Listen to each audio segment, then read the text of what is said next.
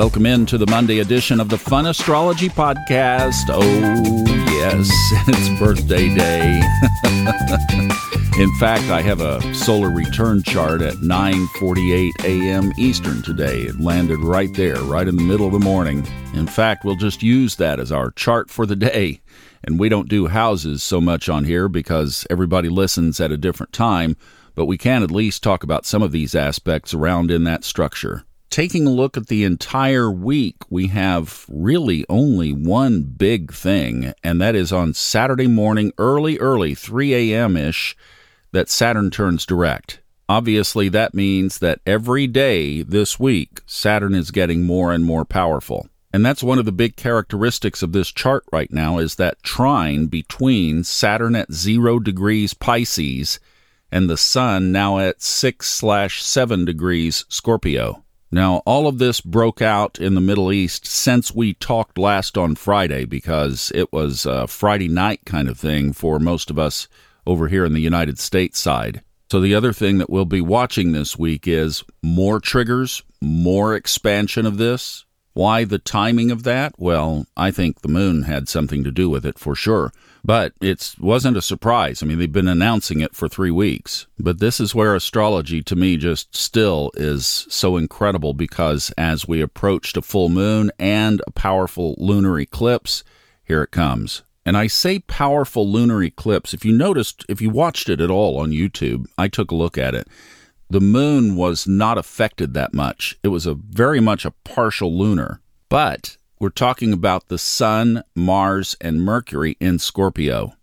And Scorpio is ruled by Pluto. And don't forget that we're still in that slow moving shadow. Pluto is still gaining speed.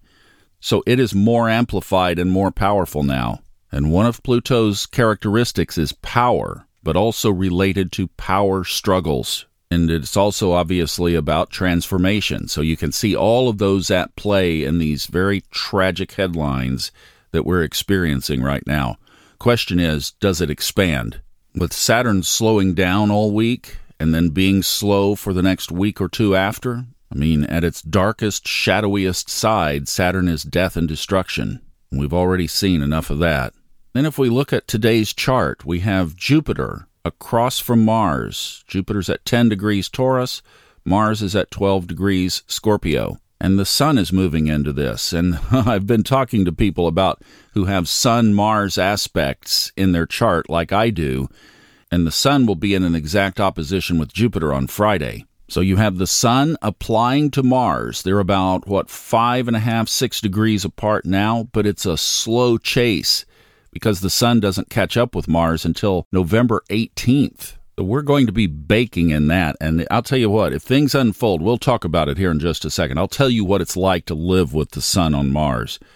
But if that continues to bake to the shadow side, this could be a tense month. And Ray Merriman mentioned that at the end of his episode on Saturday.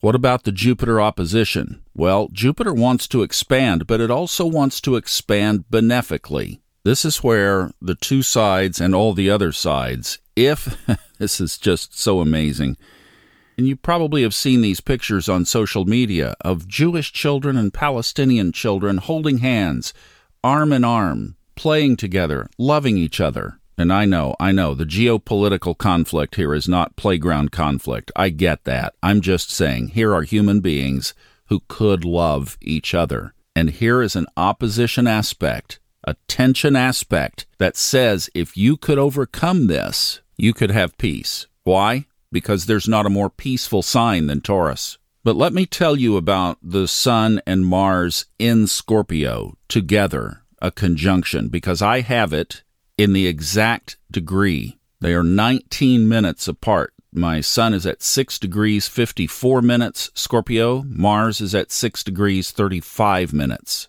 Neptune is in between them. So we're not just talking about, in my situation, the Sun and Mars.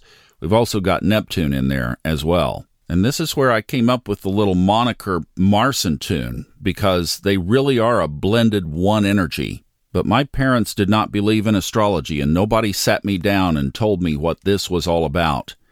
And what I've been telling people in the readings is that in if you have the sun and Mars in some kind of an aspect, it could be a square, it could be an opposition, but certainly in a conjunction, you have to have a release of the tension and the conflict within.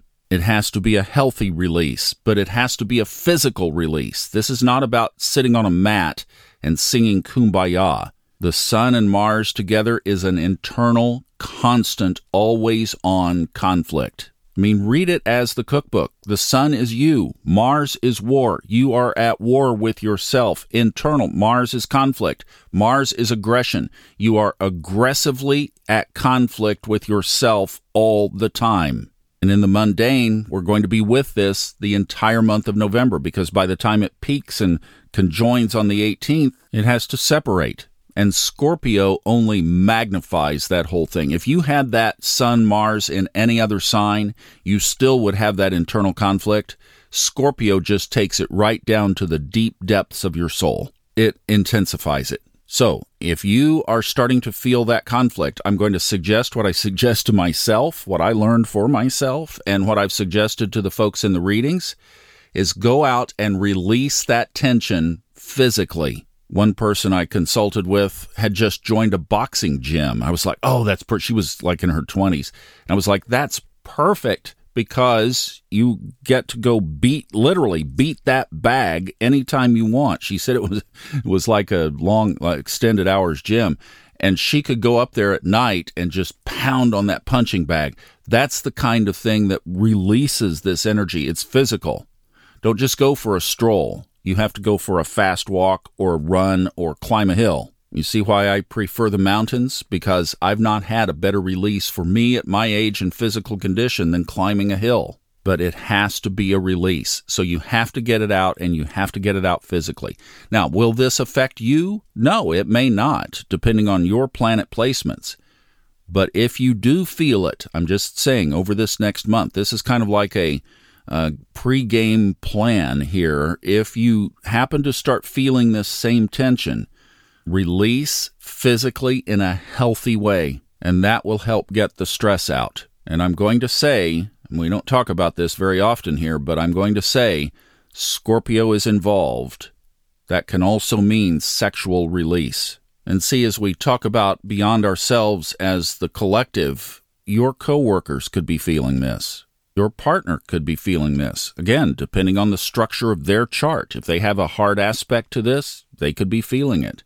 People you wouldn't expect to be feeling this could feel it. I had that come up here recently, and that person had a square to the Sun and Mars. And sadly, we may read more about this in the news because the collective simply doesn't have the tools. They were like me all of my life and didn't know how to handle it and then all of a sudden you learn about it and you realize what the coping skills are. Well, we've gone a little bit long here, but I think that was an important message as we dissect the intricacies of this chart this week. We'll talk about more as the week unfolds. Thank you guys for listening. Thank you for the wonderful messages in Facebook, and I just love you so much and really appreciate you. Have a wonderful October 30th, and I'll see you back tomorrow.